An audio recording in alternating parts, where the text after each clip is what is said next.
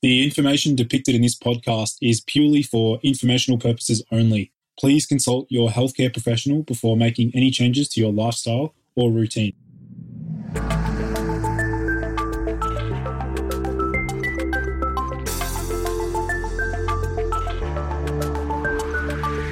Hey everyone, and welcome to the Boost Your Biology podcast. My name is Lucas, and I'm the founder of Ergogenic Health. Together in this podcast series, we will go underground to explore cutting edge health and human performance insights that you simply cannot search on Google to help you upgrade your existence.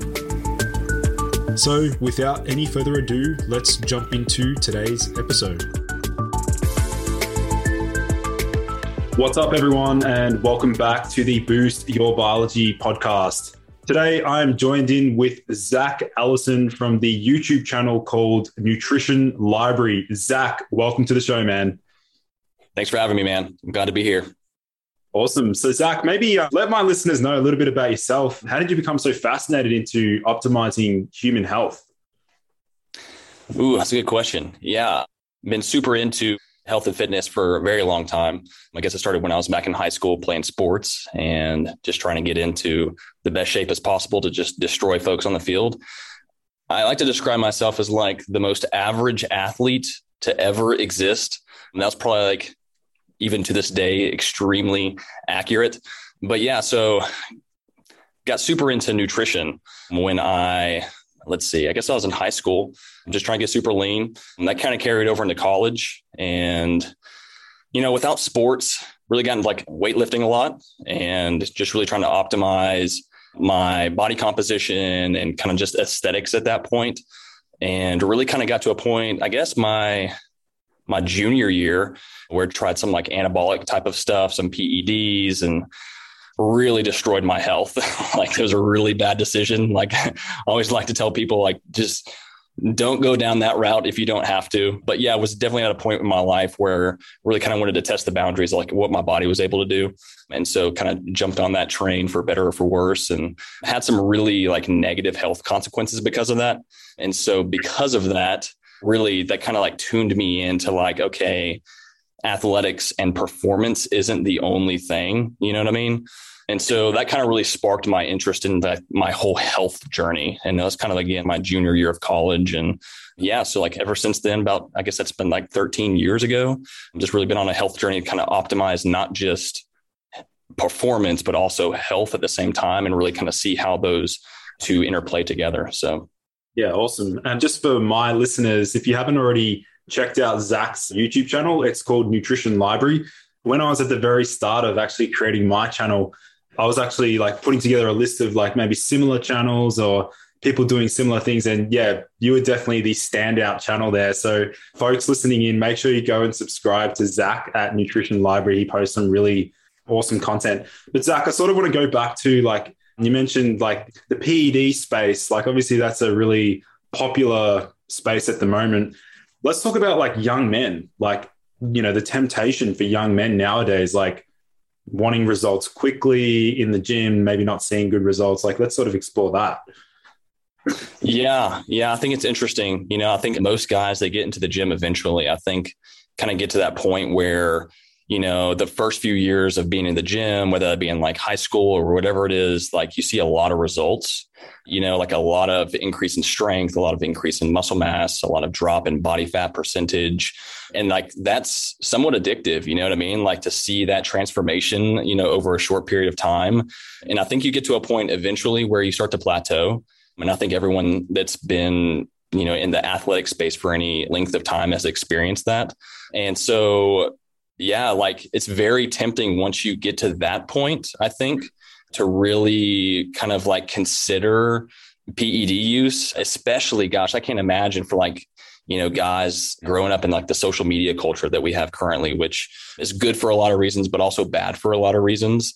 And I think that being bombarded with like images of like CBum 24 seven, like the god of aesthetics, you know, it's like, you know, like you just think that's normal, but it's like, that's not normal. You know what I mean? And so like we chase those results to some degree. And there's like a large amount of comparison that happens because of that. And so it's like super easy to just look in the mirror and be like, dude, what the heck am I doing? Like, why do I look like this? And like to assume, like to not realize really that like guys like CBum, like he's been in the game for 20, 30 years, you know, like he's, he's at the peak of his performance and he uses a lot of PEDs and like he doesn't talk about it. So it's easy for a lot of guys, especially younger guys to assume that like that's, you know, attainable naturally and it's just not. And so, yeah, I think there's a massive temptation to kind of go down that road. And what about like your own personal experience? Like, do you want to just share with my listeners at one stage, did you, you know, did you completely like crush your, your natural testosterone production? Like what actually happened with yourself? Yeah. So I never tested like back then, like this was 2011. So this is like 11 years ago. And like testing back then was just not something that you did, you know, um, it was a lot more difficult to get access to. Like even TRT at that point really wasn't a thing. And so yeah, I'd never tested my testosterone. The only reason that I was on PEDs was to just get results in the gym. And and even after I, you know, was on PEDs, I really didn't have a very like a good recovery process. I didn't get tested afterwards. And so I don't really have like any hardcore numbers as to like what happened to my my hormones over that period of time. However, you know, like the gains while you're on like the gains in strength and the gains in muscle mass and the gains or the drop of body fat while you're doing things like that are ungodly you know like and it's something that you've never experienced before.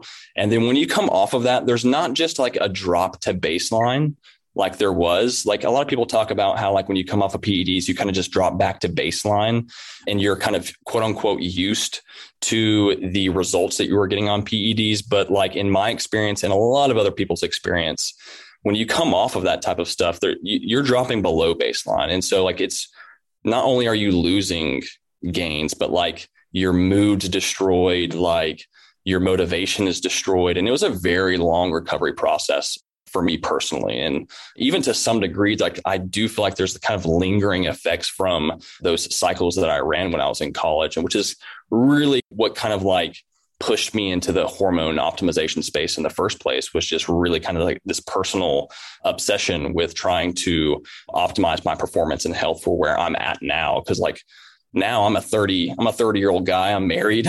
I got two kids. Like I'm at a completely different stage in life. And like performance is still important to me, but it's not, it's not God to me. Like there's other things that are also important as well now. Yeah. No, I think it's really important that we're like um, spreading this message, particularly for the young men. Like, obviously, like as I said, you know, the temptation is there. If you could go back in time, I guess you'd probably tell them to stay well away and, you know, potentially look into the other ways to optimize your hormones, which we both talk about quite extensively. So I'd love to get into some of that, Zach, and we'll sort of dive into like, what would you say are like the the biggest mistakes guys make when trying to like optimize their testosterone levels?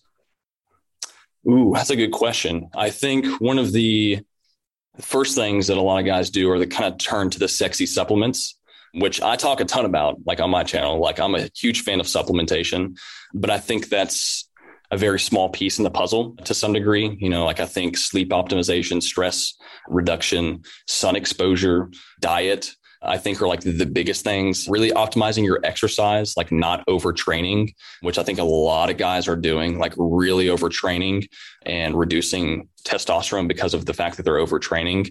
I think there's a ton of different things that you could kind of point to that are more important than supplementation. But I think that because of like just the marketing behind supplements just in general like we're so bombarded with this message that supplements are like key or necessary which again like i'm a huge fan of supplementation but again it's just not the most important thing and i think a lot of guys kind of jump to that as like their only strategy.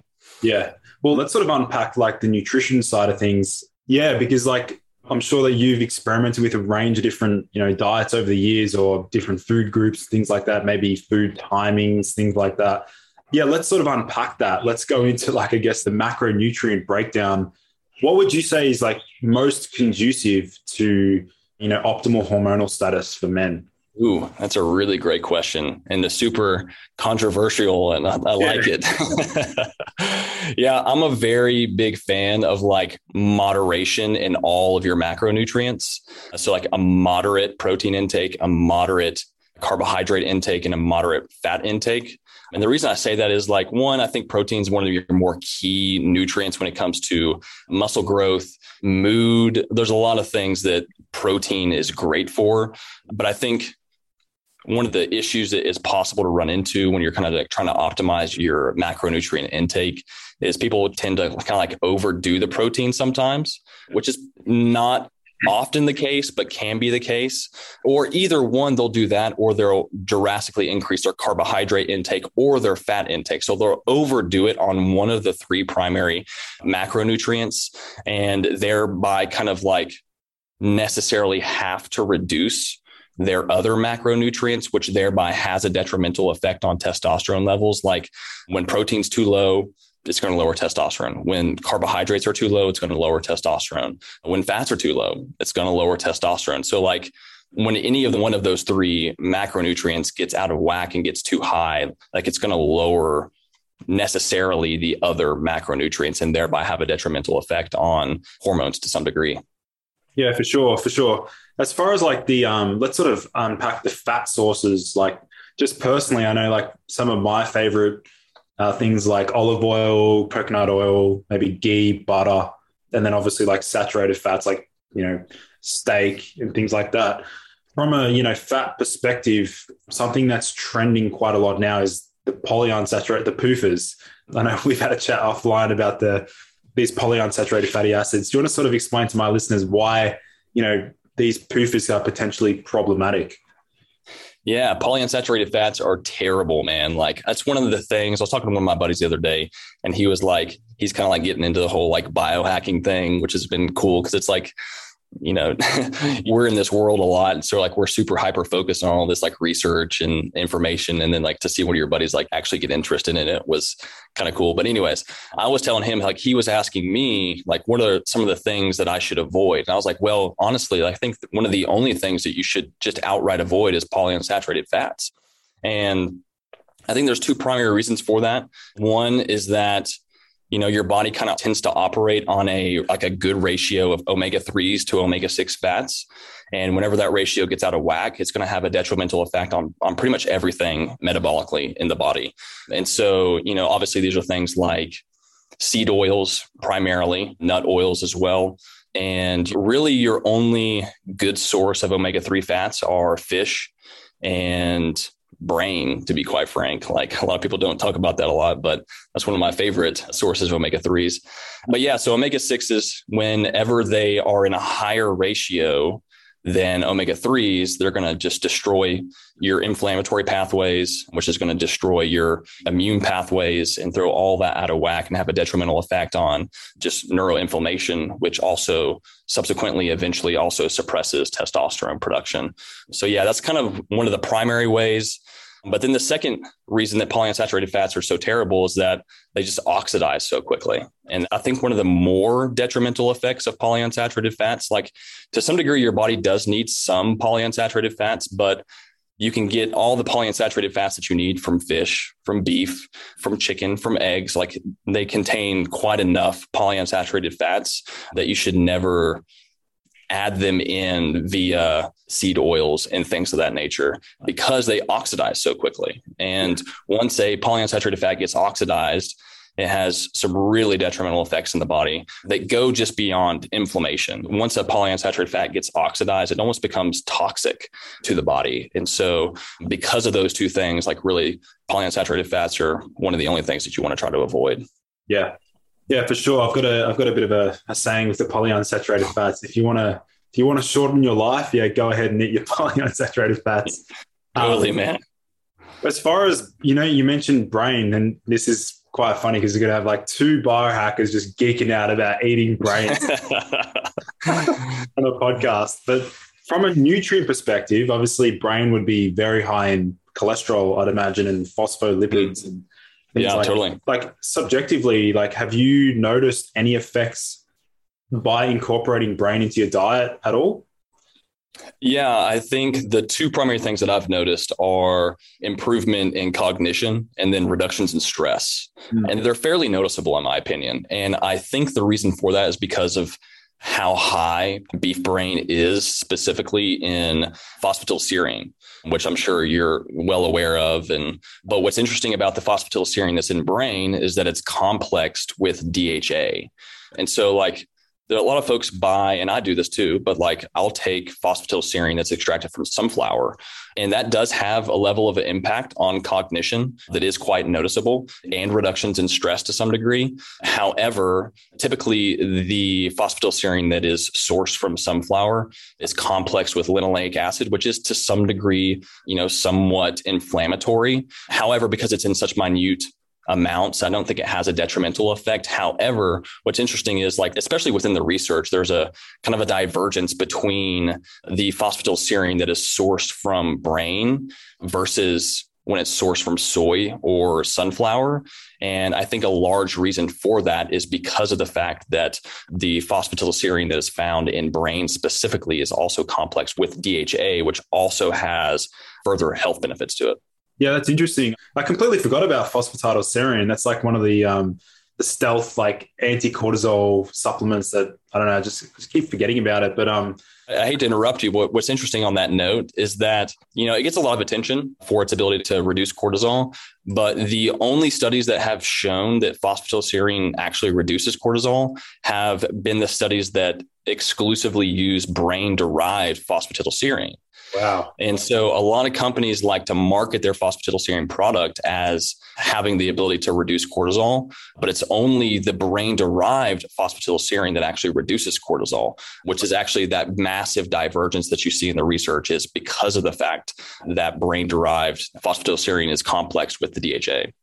But I mean, like the percentage of um, products on the market that actually list their phosphatidylserine as as extracted from brain, like how many it's only a very small percentage, right? oh, there's none. So because of the likelihood of mad cow disease, it's actually illegal to produce it now. So you kind of have to buy like beef brain from like Australia, actually. So this is actually in America. So in America, it's illegal to sell brain derived phosphatidylserine or produce it at least. It's not illegal to sell it, but it's illegal to produce it. Brain here in America is classified as a like a hazardous material. And so butchers are actually required by law to throw away beef brain when they're butchering cows, which is pretty interesting. Yeah, dude, that's crazy. How do you go about actually cooking like the beef brain yourself? Oh, I don't I don't cook it. I get it freeze dried, but it oh. tastes really good. I just dry scoop it, man. yeah. It's so it, it actually tastes pretty good. It's got like a very like savory flavor to it, a very interesting flavor to it. But yeah, it legitimately does taste good. But there's a couple of different companies that produce beef brain, like freeze dried beef brain. It's very hard to find, but once you find it, you know it, and it's uh it's one of my favorite supplements. yeah, awesome. As far as some of the other like, I'd imagine there'd be other nootropics slash peptides found within beef brain, like other growth factors, things like that, right? Yeah, that's a good point. Um, yeah, I would assume that there is. I would assume that's one of the reasons that, that, there's like a noticeable kind of like improvement in cognition, even apart from like when you compare beef brain supplementation to like phosphatidylserine from soy lecithin. Like there is even like an experiential difference there, and I would assume that that's because there's other compounds that are found in the beef brain, like you know nerve growth factors and things of that nature that are that are just present in the tissue. And there's probably some choline in there as well. There's sphingomyelin, I think is what it's called. I'm kind of blanking on the enunciation of it right now, but these kind of like choline molecules that are like precursors that also have some fairly interesting impact on nerve growth and cognition and things of that nature. But there's no studies really, like no one's assessing brain specifically for its nutrient content. Like you can find some like rough estimates on phosphatidylserine content and DHA content, but when it comes to like the growth factors, there's really not any hardcore research on really any organ supplementation for that matter. So it's kind of a gray area right now in the research, which is somewhat frustrating. But at the same time, like I do think eventually we'll kind of get there to where we're somewhat interested in seeing what's in those things. Yeah, no, it's definitely an exciting space. I was just I was just imagining yourself and one of my mates at school, like we're all eating brain, and I just shout out to you, he's like, bro, I can feel my BDNF increasing.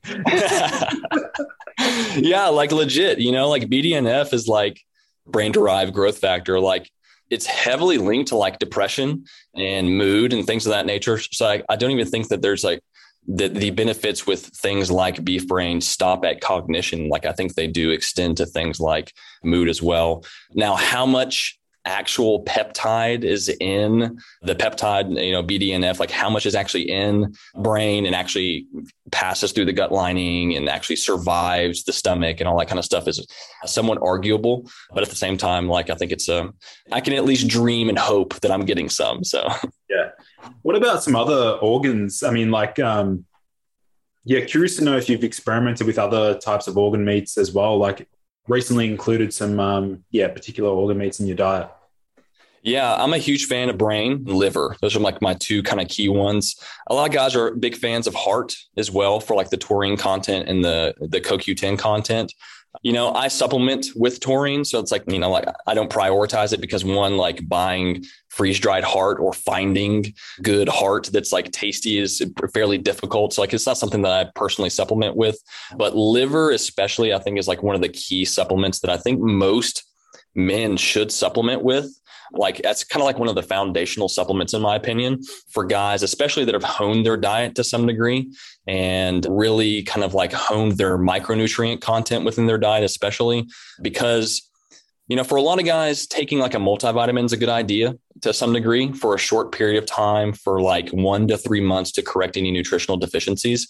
But I think beyond that point, I think the stress should kind of fall on the diet for providing micronutrient intake. And at that point, I think dropping a multivitamin and kind of shifting towards taking a liver supplement is a really good option simply because liver contains a ton of micronutrients that are extremely difficult to get through the diet, namely things like vitamin A, like preformed vitamin A is extremely difficult to find find in nature. And copper I think is another huge micronutrient that's found in liver that is super crucial in balancing out zinc intake. You know, like I think you've talked a little bit about this before, but like, you know, zinc's really easy to get because it's super abundant in red meat. So, like any muscle meat that you're eating from a cow, you're going to be getting a lot of zinc from. And so, like, I eat a ton of red meat, like like a pound a day, and so like I'm getting tons of zinc. So I'm not supplementing with zinc, like that's not something that's on my on my regimen. But because I am getting so much zinc in my diet, I do feel the need to also consume foods that are high in copper. And livers is literally the most copper dense food on the planet. And so I think it's super critical to consume liver for the purpose of balancing out zinc. And then again, going back to vitamin A, like vitamin A is really only found in liver, maybe eggs, and specifically that preformed vitamin A. Like a lot of folks don't realize that like all the carotenoids that are found in like peppers and, and tomatoes, like I think the last time I looked, you needed like 600 times the amount of carotenoids in order to properly process those carotenoids and actually turn them into active vitamin A. And so it's just not practical to get your vitamin A from plant sources. Like you really need animal sources in order to properly get that vitamin A. But Zach, I thought I thought a carrot, one carrot could give me enough vitamin A. Heck no, man. Heck no. What are you thinking? yeah, it's interesting. There was actually a super interesting study on vitamin A in adolescents. I think they were hypogonadal adolescents. They split these guys, technically they're kids, but they split them into two groups. They gave one of them TRT. Like imagine this 12 year olds on TRT. and they gave the other group vitamin A, like preformed vitamin A. And at the end of the study, they could not tell a difference between the biomarkers of the two groups, which I think is super interesting. So there is some suggestion within the research that vitamin A has some level of like an anabolic effect and helps to signal, maybe it is a signaling molecule within the body. It definitely has a large impact on immune function and bone health and things of that nature. And so, yeah, I'm just a huge fan of getting vitamin A through liver because it appears to be one of the most efficient ways to do that. And I'm pretty sure retinol at some stage, I remember maybe briefly seeing a study of it upregulating potentially DHT or improving. Yeah, yeah. Yeah. It just appears to be like overall androgenic, which I think is something that most guys should be looking for. Now, I guess there's an argument to be made that like if you're, you know, struggling with like prostate issues or hair loss or things of that nature that you wouldn't want to intentionally like shoot your DHT through the roof. But for most guys, like DHT is going to have positive effects on mood, cognition, muscle accumulation, physical performance, mental performance, you name it. So again, like I'm a huge fan of not just optimizing testosterone levels, but also optimizing DHT levels, which I think DHT just gets a really bad rap, mainly because guys that are talking about DHT are typically on TRT and have, you know, super physiological levels of testosterone. And when you have super physiological levels of testosterone, like you're also going to have super physiological levels of DHT, which will have detrimental effects. And so for guys that are natural though, like you really want to optimize and increase DHT levels and testosterone levels as much as possible, in my opinion. Yeah, well, I'm glad we're discussing this because obviously DHT is a big, big topic in terms of, um, yeah, particularly young men that are like going down the path of like hair loss medications. And then mm. even for years after stopping, they're suffering from these really devastating side effects, such as, you know, loss of libido, depression, things like that. Let's actually like go into some of the DHT boosting strategies. I don't know I've got my huge repertoire of ingredients for that, but yeah, I'd love to hear about your strategies for boosting DHT.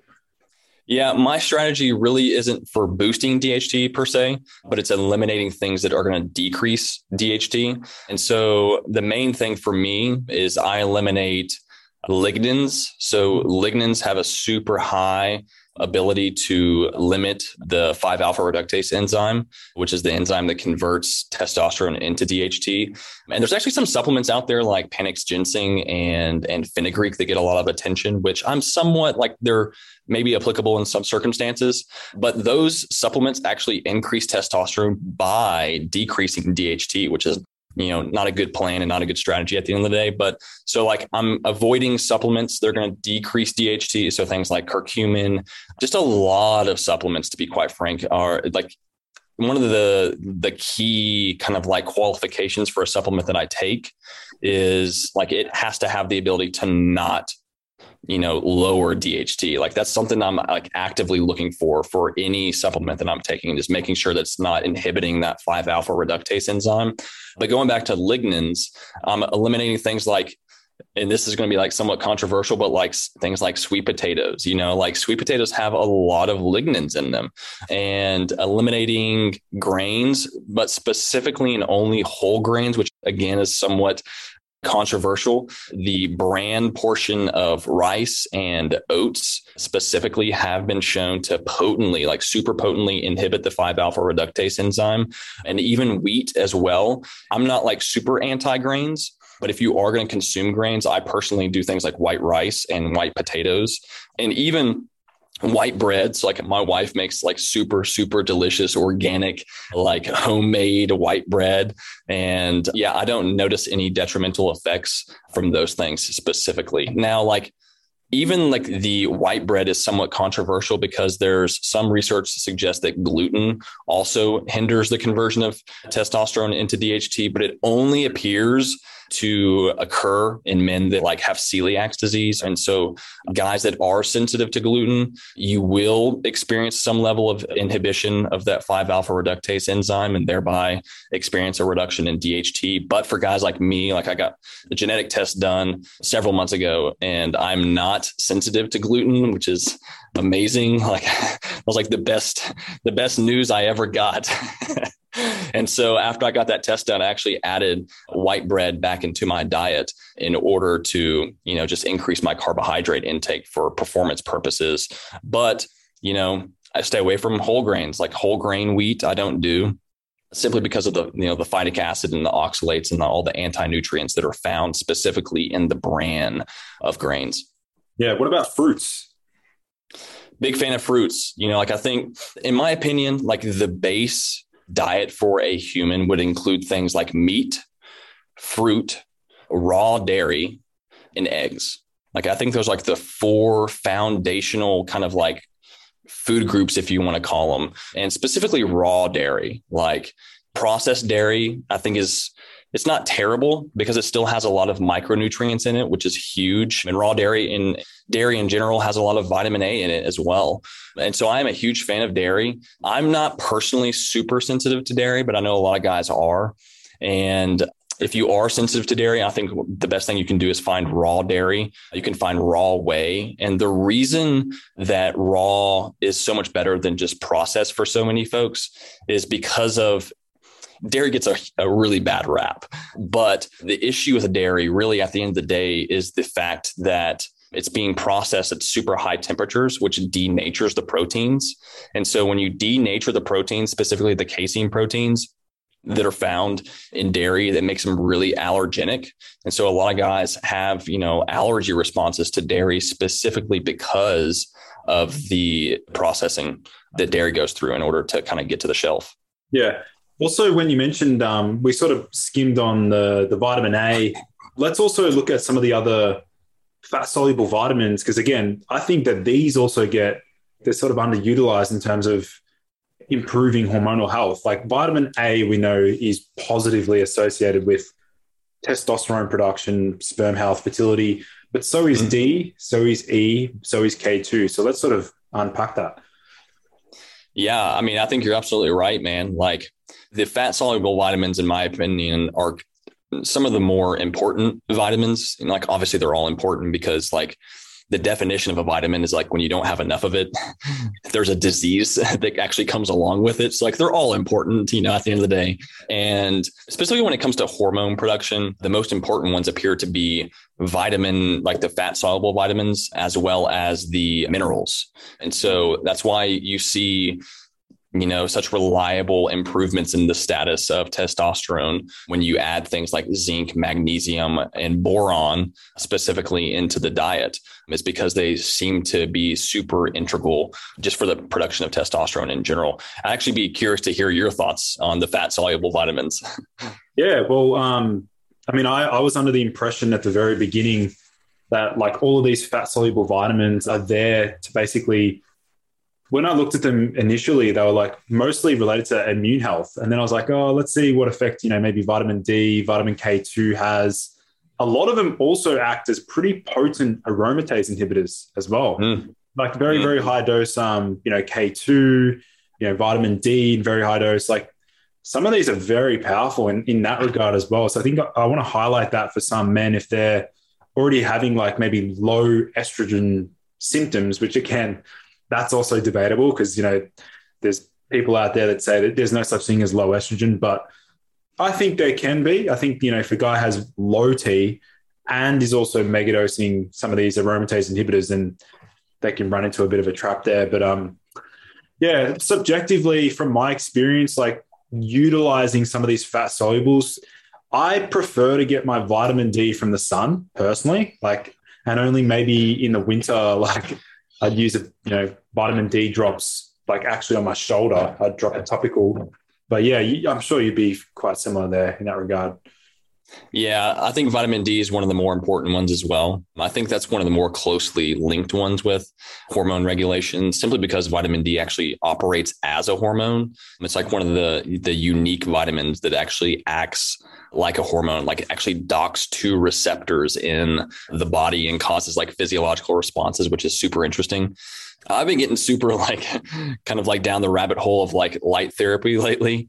And yeah, I think it's super interesting. Like getting vitamin D from light definitely appears to be more biologically active than oral supplementation simply because like one like from an ancestral perspective like there's not a lot of vitamin D in nature. Like when you consume it orally, like it does exist in eggs and in fish, but outside of those two things, like it's fairly difficult to get a lot of vitamin D into the diet. And so because of that, like the body, I think has really adapted to utilizing the sun in order to produce adequate amounts of vitamin D. And so like I've recently become a huge fan of like phototherapy for the purpose specifically of vitamin D production. There's not a ton of research on it, to be quite frank, but like what research does exist definitely seems to suggest that like ultraviolet B versus ultraviolet A seems to be a better source of light for the purpose of increasing vitamin D levels. I'd be curious to hear your thoughts. Like, do you have like a specific protocol when it comes to like light exposure like sun exposure? I mean you're in australia so i'm sure you get a lot uh, here in tennessee man we don't get a lot of a lot of sun in the winter. Well it's funny you mentioned that because um like i had a friend ask me the other day is like you know what are your thoughts on actually sunning your balls? And i was like Man, I've been doing this for a number of years now, but I think what's different with the way that I approach it is that I literally do it for like three to four seconds a day. Like it, it, I, I don't do the like two minute, three, four, five, like the long bouts of sun exposure. I literally just do it as like a quick stimulus to quickly like trigger ATP production. I don't want to overheat the. Uh, we know about heat. Heat damages the yeah. But yeah, literally like two, like three to four seconds, like quick flash, and then you know. Are people around when this happens? Oh yeah, I got the whole. All the neighbors are watching whilst I do it. great man, it's great. That's awesome, man. Yeah, I've been. Uh, I'm actually doing a video on this right now, like doing research for it, and it's super interesting, man. Because like almost every ounce of research that has been performed on like the relationship of like phototherapy and testosterone has shown positive results.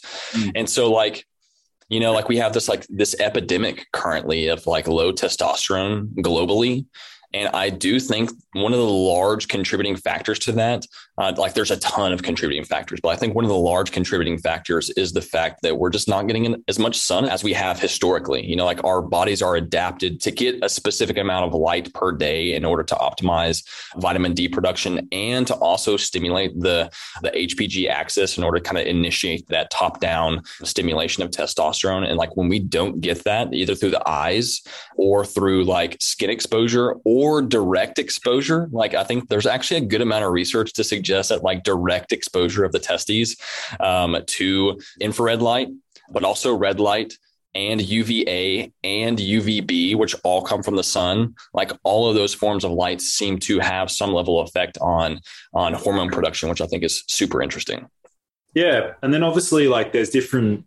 I know there's different like devices out there. Did you sort of dive into like specific wavelengths and um, have you looked into like duration of use? Because I think a lot of guys actually like overdo it, like just like we do with supplements. A lot of guys overdo it with the red light as well. Yeah, I think that's very possible. Like uh, there is some research to suggest that like overdoing it can actually have detrimental effects.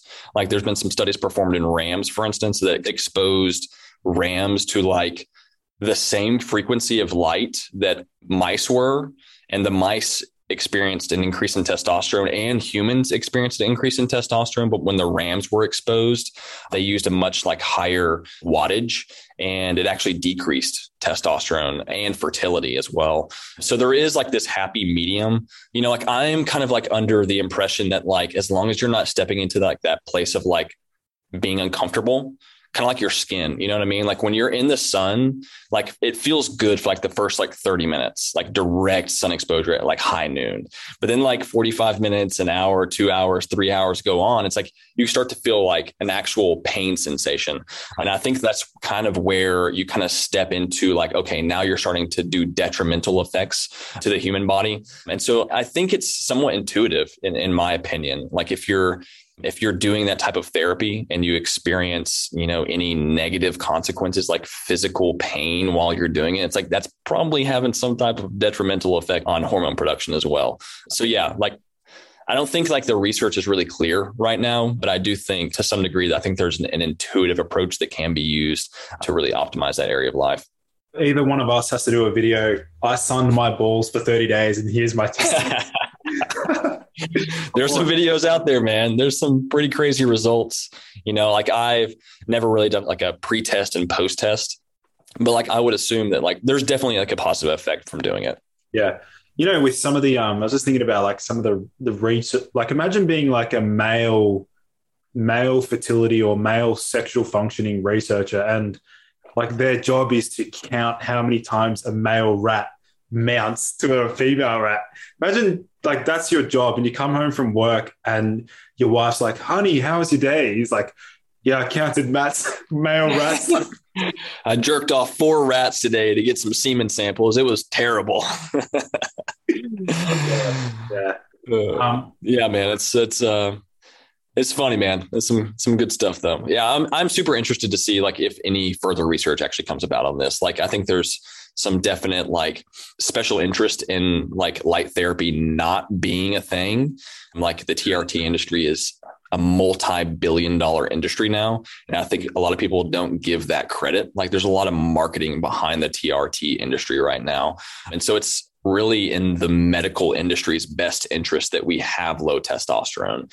And so like I'm not a conspiracy theorist by any means, but you know, like when you follow the money, you can figure out a lot of different things. And I think this is one of those things where there's just not a lot of money behind doing research on phototherapy because it's not you can't patent these things, you can't sell them, you can't build massive pharmaceutical companies around phototherapy. So there's just not a lot of money behind the research here, which is somewhat unfortunate. Yeah. As far as um like let's look at some of the like medications again because there's many different medications that have been shown to have you know negative effect on hormonal health. Do you want to maybe uncover some of the common ones that maybe guys are using that they're maybe not realizing that they're having a negative effect on their hormones? Like specifically like supplements? Pharmaceutical medications. Oh yeah, yeah from my understanding, like a lot of pharmaceuticals do. I'm actually not super familiar with the pharmaceutical research and their like direct impact. Like I know things like anti-androgens, things like finasteride and, and drugs of that nature. Yeah, they'll help you keep your hair, but it's like all the other side effects. I think it's just if you're going to use something like that, using it topically is definitely the way to go. But I'm curious to hear your opinion on this. Like, what are some some pharmaceuticals that are you know somewhat detrimental to androgen status? Yeah, so like metformin has been shown to like increase SHBG and, and lower free testosterone by up to like 20%, I believe. Mm. Do you know if that like extends to supplementation of berberine? There's no research on whether berberine impacts SHBG. If anything, although there has been some studies looking at its effect on sperm count, I don't think it'd be much of an issue with berberine in in moderate doses. But also like other categories, for example, SSRIs like selective serotonin mm-hmm. reuptake inhibitors. Oh, totally.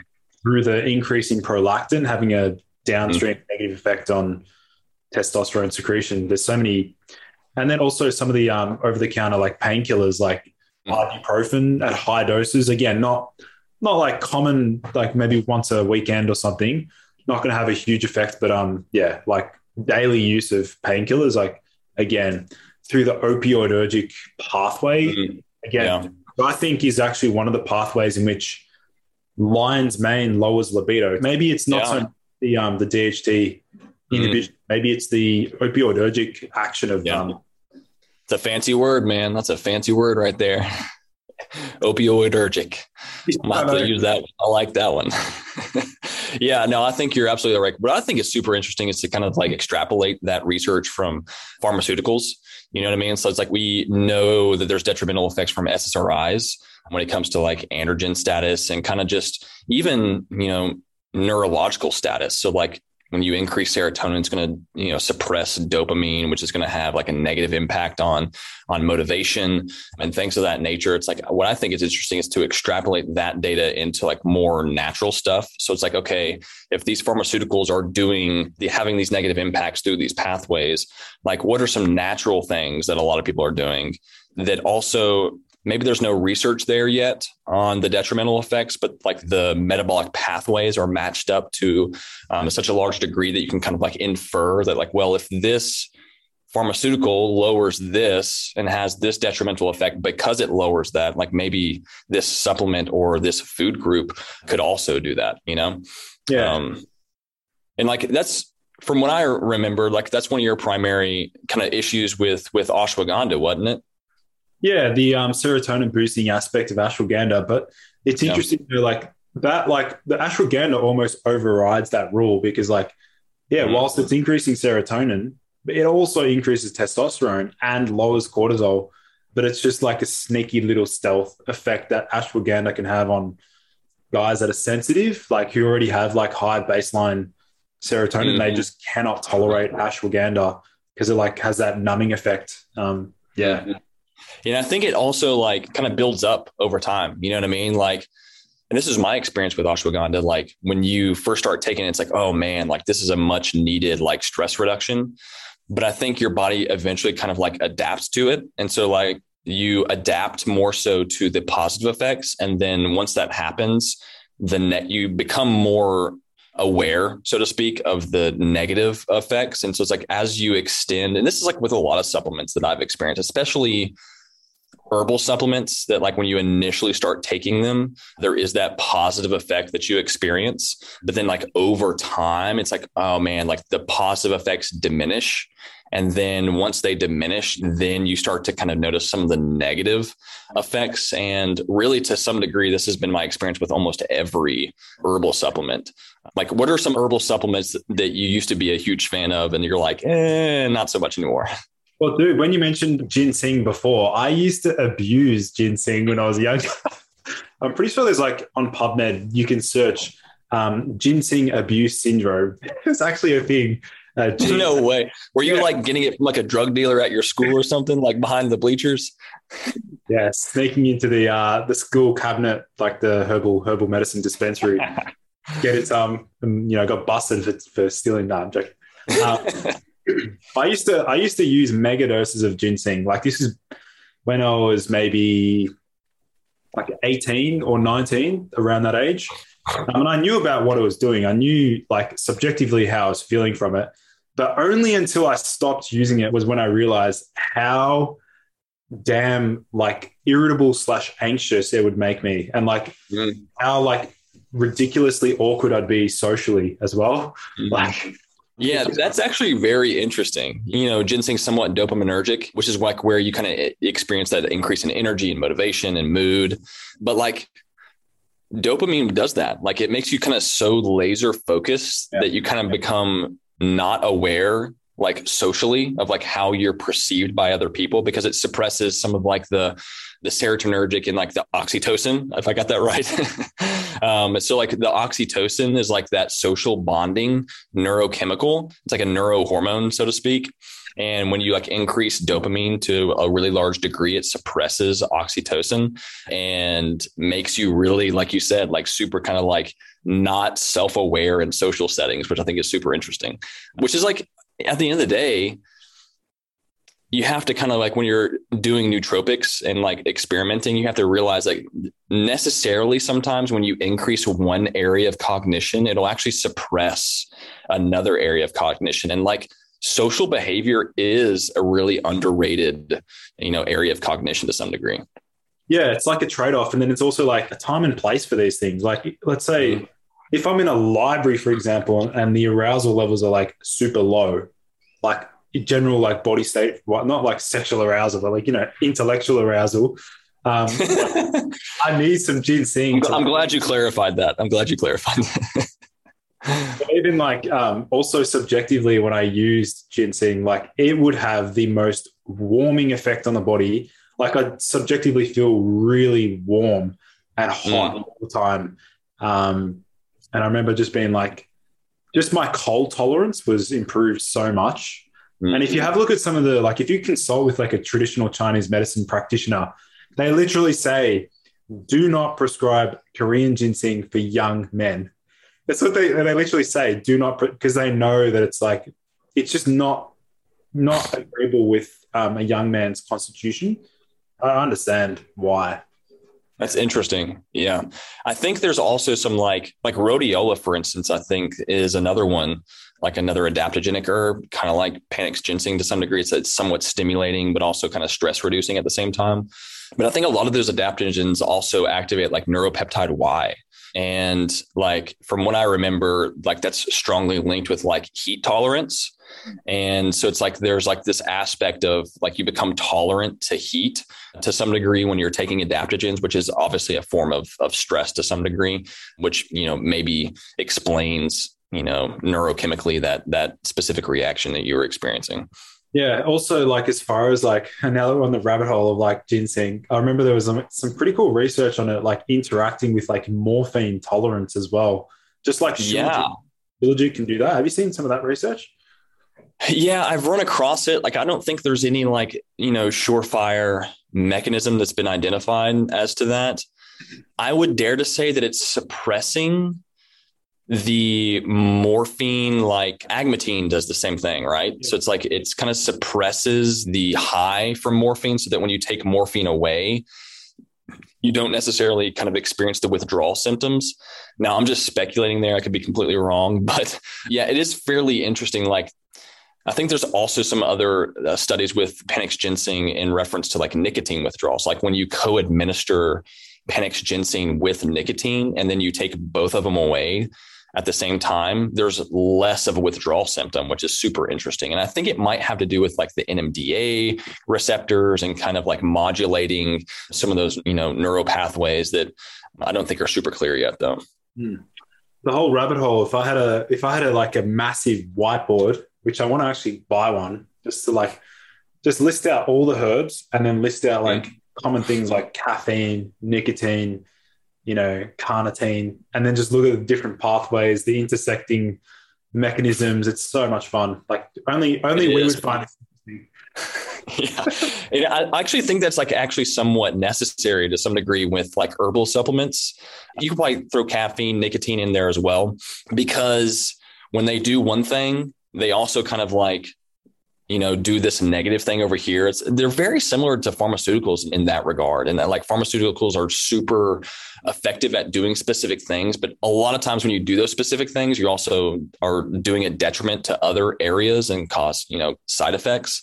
And a lot of herbs the same way and so i think it's important to understand the mechanisms of action when you're taking something because you know again with like ashwagandha, like understanding the the metabolic pathways of what it's actually doing. Because like stacking something like ashwagandha that decreases cortisol with another compound, say like you know brain derived phosphatidylserine that also lowers cortisol can actually lower cortisol too much and so it's important to kind of realize some of the cross acting mechanisms so that you're not you know overdoing one specific pathway and screwing your body over at the end of the day For sure, for sure. What about as far as like merging blood work with symptoms? Like, how do you go about how much emphasis do you place on blood work versus how a guy is feeling?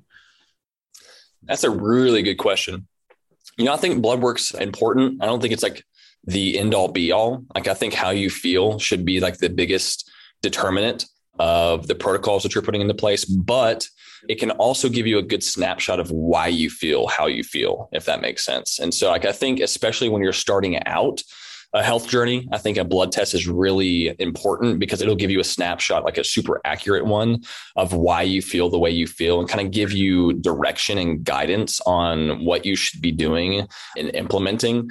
Now, after those initial blood tests, I'm not a huge fan, you know, of like getting constant blood testing. You know, like as long as you're feeling good, I don't think you necessarily need to get blood testing done all the time. But especially when you're kind of like, if you feel like crap and you don't know why, like blood testing can be a really accurate way to figure that out, to really implement an appropriate strategy to improve your health and performance at the end of the day. Yeah. When I had my testosterone, the time when I had my testosterone super high, it was like 988 nanograms per. My estrogen was also very high and it was outside of the reference range high as well. And I was like, all right, well, is this something to really care about? Because I mean, I feel mm. freaking amazing. Like I feel like very, very motivated, very driven, good muscle building, like potential libido, everything was great. You know, that's an example. Like a guy might read the blood work, see that the the female hormone is so high, and freak out. But really, like mm-hmm. both you and I know, estrogen is highly beneficial for men. Like let's, oh, let's totally. talk about that. Yeah, that's actually a really good point. You know, like, you know, estrogen gets a really bad rap because, you know, it has detrimental effects to some degree. It can suppress testosterone production, like, you know, estrogen binds to the estrogen receptors in the hypothalamus to actually shut down gonadotropic releasing hormone, which, you know, eventually kind of shuts down testosterone production. But What's more important is the ratio of testosterone to estrogen. And now I'm not super like well versed in the exact, you know, ratios that our doctors are shooting for nowadays, but I do know that like if you have good testosterone levels, you're going to have good estrogen levels, typically speaking, as well, unless you're doing something kind of off. Where you want to worry about estrogen levels is when your estrogen is like say twice as high as your testosterone levels like within the reference range and that's what i mean by that. And so yeah like i'm not i don't do really anything in order to specifically lower estrogen. I use Tongkat Ali occasionally. You know, like I kind of somewhat struggle with kind of like kind of the residual effects of some of the PED use that I used to have, used to utilize. And so like I'll use Tongkat Ali occasionally when I feel the need to, to kind of like improve mood a little bit, improve motivation. But what I've realized is when I take Tongkat Ali too much, it actually will hurt and hinder my joint health. Like I get like my right knee specifically, if I take Tongkat Ali for several weeks in a row, my right knee will start acting up and I'll start getting achy and my squats will kind of be a little bit off. And so like estrogen's super important, yes, for overall health, but it's also super important for like heart health specifically and joint health. And so like when you suppress it too much, you can actually have detrimental effects in those areas. Yeah, it's really important. That's really interesting that you got that effect from Tongkat Ali. I wonder if it was uh if it was spiked with an aromatase inhibitor. well, Tongkat Ali has some aromatase inhibitory properties to it. Now, it's arguable as to like how strong it is as an anti-aromatase. It's actually comparable to tamoxifen in a couple of different studies when it comes to selective estrogen receptor modulation. And so it blocks the estrogen receptors and blocks estrogen from actually binding to the estrogen receptors, which actually is arguably the primary means by which Tongkat Ali actually increases testosterone is actually by tricking your brain into thinking, hey, we don't have enough estrogen. Therefore, we need to produce more testosterone in order to get more estrogen, because that's how men produce estrogen is by producing testosterone and then converting it into estrogen. And so, you know, Tongkat Ali has some fairly potent anti estrogenic properties to it, which in some guys can actually be a detriment. So like it's it's super important especially when you're utilizing herbal supplements that have some potent properties to them to get some testing to actually figure out is this something for me you know like if you don't have high cortisol you probably shouldn't be taking ashwagandha because it's going to make you more tired you know if you have low or normal estrogen taking Tongkat Ali can actually have detrimental effects on on circulation and joint health. And so it's very, very context dependent, which again is one of the reasons why you know blood work is so important. I'll never forget my first experience with Tongkat Ali when I first tried it. It was literally like it was the honeymoon week where I just felt so good. And I remember actually um, I had a double date lined up. One of my mates brought his girl like his girlfriend, and I was I had a, a new girl I was trying to impress that night. And I remember making, I was in one of those moods where I was like extremely like hyper confident, but really sarcastic and in joker mode. So it was like the combination of like surging like testosterone with like with the best sense of humor. And I was just, I was in the, I was in the mood to just make jokes the whole night. Nothing I said was like serious. And I remember, I remember cracking a joke and the girl that I was like dating, she laughed so hard she spat water into my my mate's my mate's friend. It was so good. I'll never forget That's that. That's hilarious, man. Yeah, yeah. There's definitely like I enjoy like herbal supplementation. Like it's definitely like a tool in the tool belt because like there's positives to it, you know. But like I think to some degree you should look at like herbal supplementation as like medicinal supplements to some degree. You know, like medicine, I don't think really should be taken forever. You know, like it's like a, a temporary solution to a temporary problem whereby you're kind of like backtracking a little bit. So you say you have an issue, you take the supplement and then kind of backtrack a little bit to assess, okay, what in my life is actually causing this symptom? You know what I mean?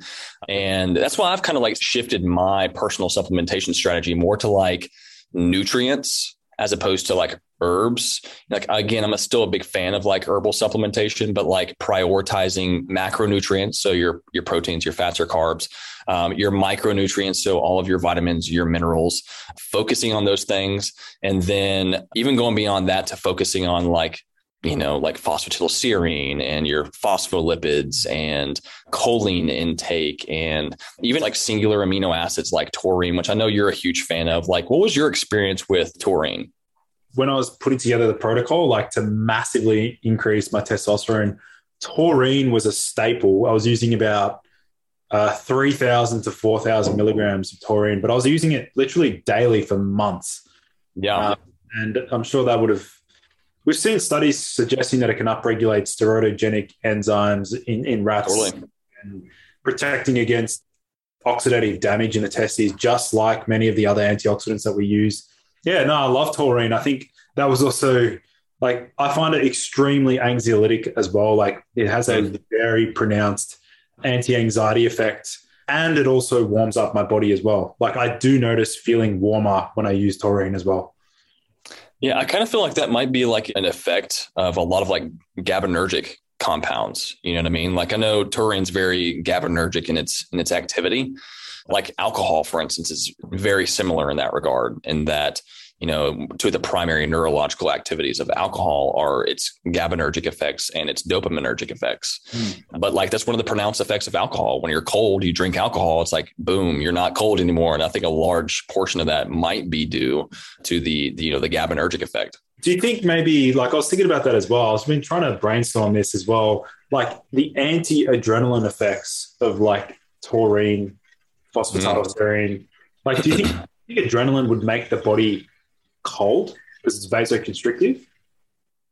Yeah, I mean that's a good point too. You know, like it's vasoconstrictive, so it's going to like draw blood away from the skin and kind of divert it to organ systems and things of that nature. You know, like that's one of the reasons why I think it's important to if you're going to be consuming like caffeine or really any stimulant before a workout, like stack it with things like citrulline and mm. I've become a huge fan of lately of like betaine nitrate which betaine in and of itself is like an osmoregulator, which is going to, you know, increase fluid balance in the bloodstream. But when you kind of complex the betaine with the nitrate, it causes some super potent like vasodilation, which is going to kind of combat the vasoconstrictive effects of caffeine so that you still get the neurologically stimulating effects of caffeine, but it doesn't have those negative effects on circulation during a workout, which is, you know, what you want at the end of the day. Mm.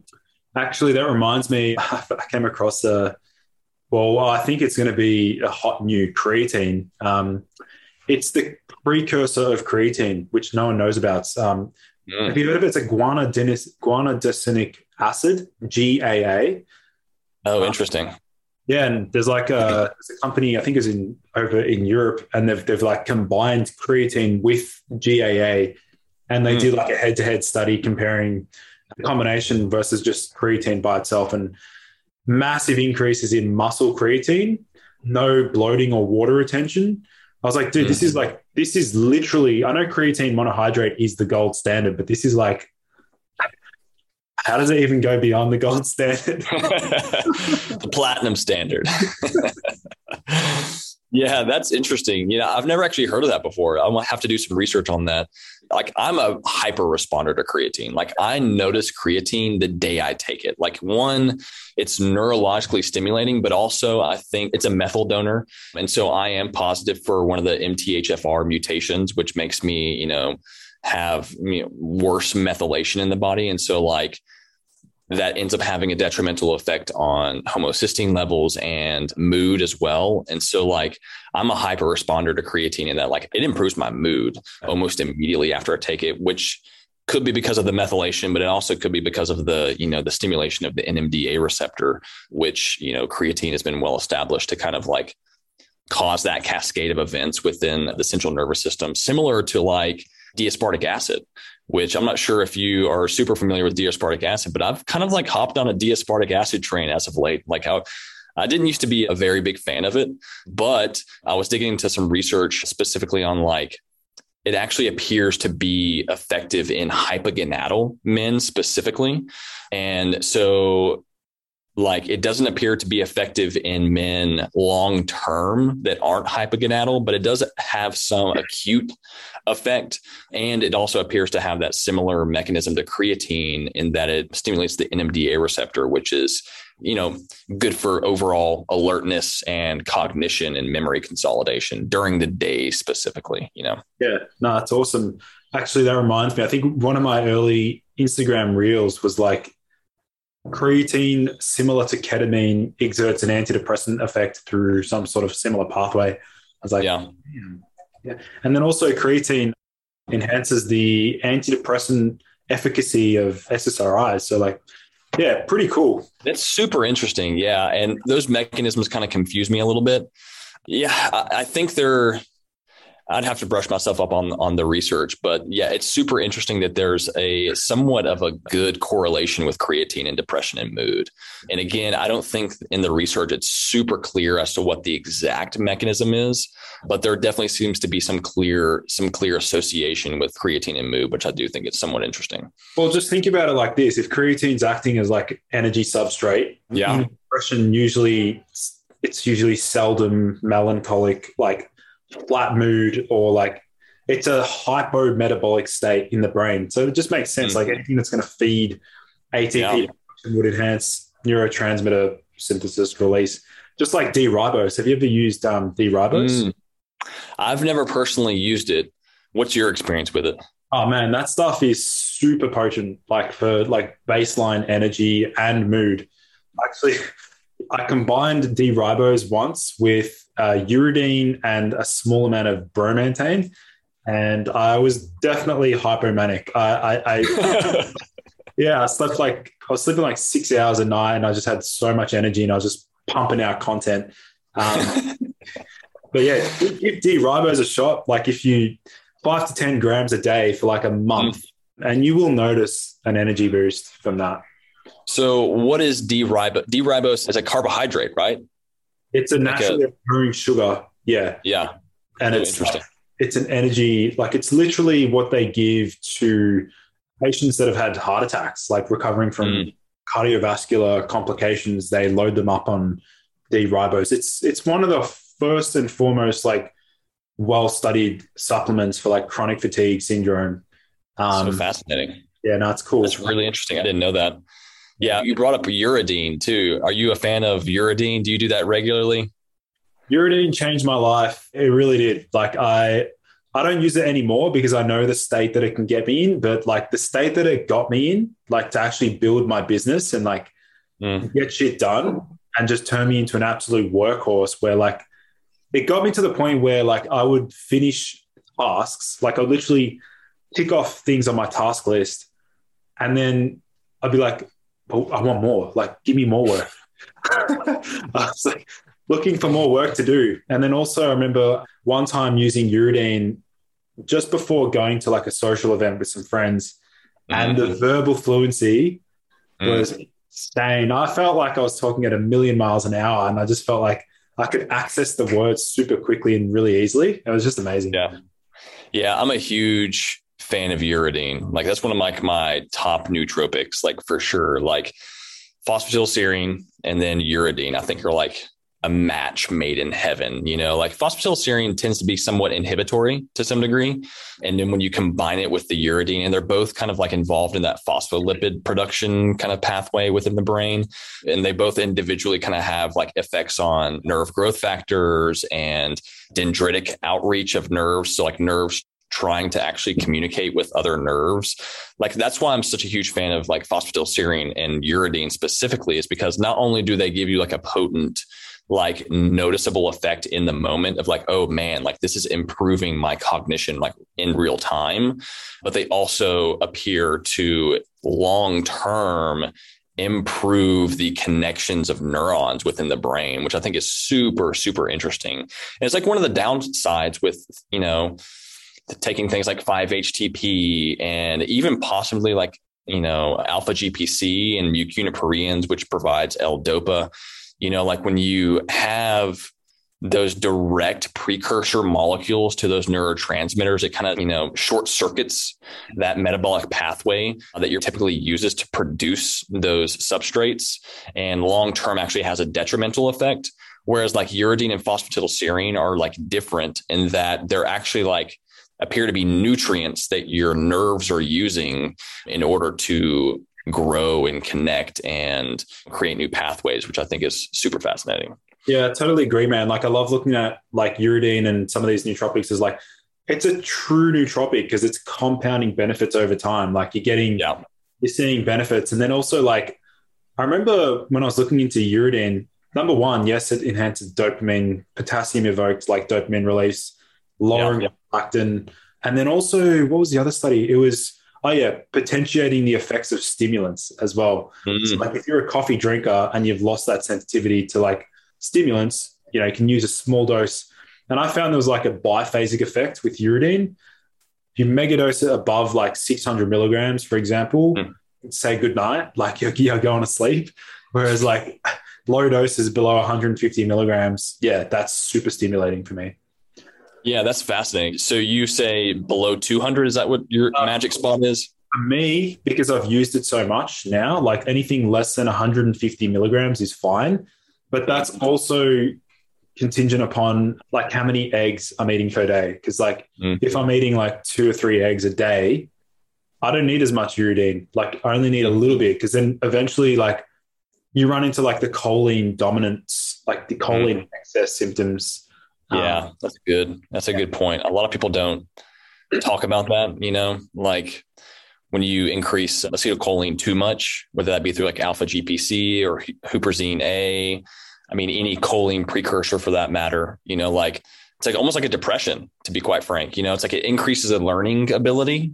And a lot of people don't realize this too, but like acetylcholine actually has a lot of inhibitory properties to it. Like acetylcholine is intricately involved in like digestion, which is your rest and digest, you know, you know, pathway in your nervous system. And so when you activate the acetylcholine pathway, it can be inhibitory if you overdo it. Like now, I'm not sure if we're supposed to get this deep into like the biochemistry of all this type of stuff, but hopefully your listeners enjoy this. But they're gonna love um, this. They're gonna love this. Okay, good, good but like there's the muscarinic, I think is how you pronounce it. Yeah, muscarinic. Yeah, yeah. You have those, and then you have your nicotinic receptors for acetylcholine. The nicotinic are what nicotine binds to, and but acetylcholine binds to both of those receptors. When it binds to the nicotinic receptors, it's stimulatory, whereas when it binds to the other receptors, it's very inhibitory. And so when you increase acetylcholine, theoretically you're going to stimulate both of those receptors but at the end of the day when you stimulate both of them there's overall an inhibitory response within the body. And so like i'm not a huge fan of like i don't take alpha gpc because it one destroys my mood and two gives me a splitting headache that i can't get rid of for like 48 hours you know because i'm naturally a high producer of acetylcholine. Now I'm also a naturally high producer of serotonin, which is why I respond so well to dopaminergic compounds because I don't produce as much dopamine. Like my neurochemistry is super interesting. So like I respond super well to dopaminergic compounds because it helps to increase executive functioning. But when I increase acetylcholine, it destroys my mood, destroys just everything. So um, yeah. I think it's important to really kind of grasp that. Like not everyone responds the same to nootropics at the end of the day because everyone's biochemistry is so different.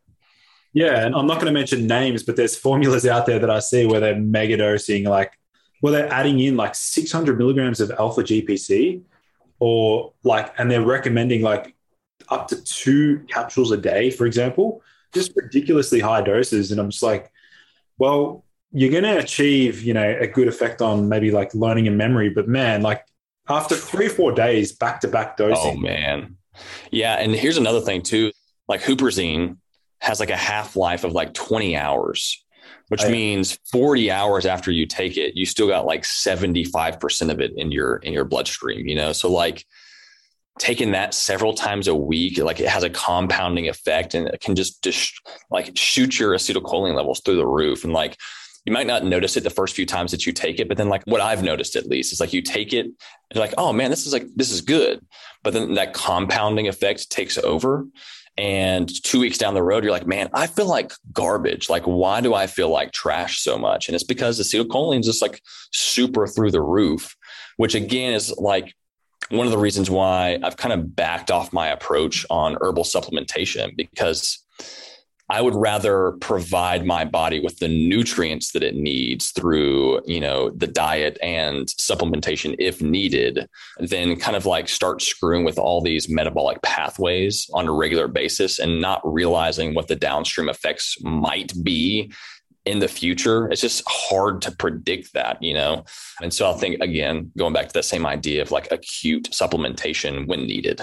Yeah, for sure. So, Zach, I'm just conscious of time. Maybe we're going to wrap up soon. I'm definitely going to have to get you back on the podcast again because uh, we've, we've been down so many different rabbit holes. So we've jumped around quite a bit. We have. um, but I do want to give you the chance, you know, let my listeners know where they can connect with you online and also potentially some of the new resources that you're developing as well. Yeah, yeah. You can definitely find me on YouTube. That's kind of my primary means by which I create content at Nutrition Library. And then you can also find me on Instagram and TikTok as of late. So I'm trying to branch out into some some newer modes of content distribution just to reach different audiences. But you can also find me on nutrilibrary.com, which is spelled N U T R I library.com. And yeah, been really focusing a lot lately on, on just supplementation, but developing resources for men specifically to kind of hone their supplementation regimen, kind of figure out what supplements are good for men, what supplements are not good for men, how to prioritize a proper stack for your specific needs. And so a lot of resources been pumping out lately. So I'm excited. Yeah. Awesome. Awesome. It was uh, great chatting, Zach, and um, we'll definitely be in touch. And um, Thanks everyone for tuning in. I look forward to seeing you in another episode. Thank you everyone for joining in to today's episode. For in depth show notes and lessons learned, visit nofilter.media forward slash boost your biology.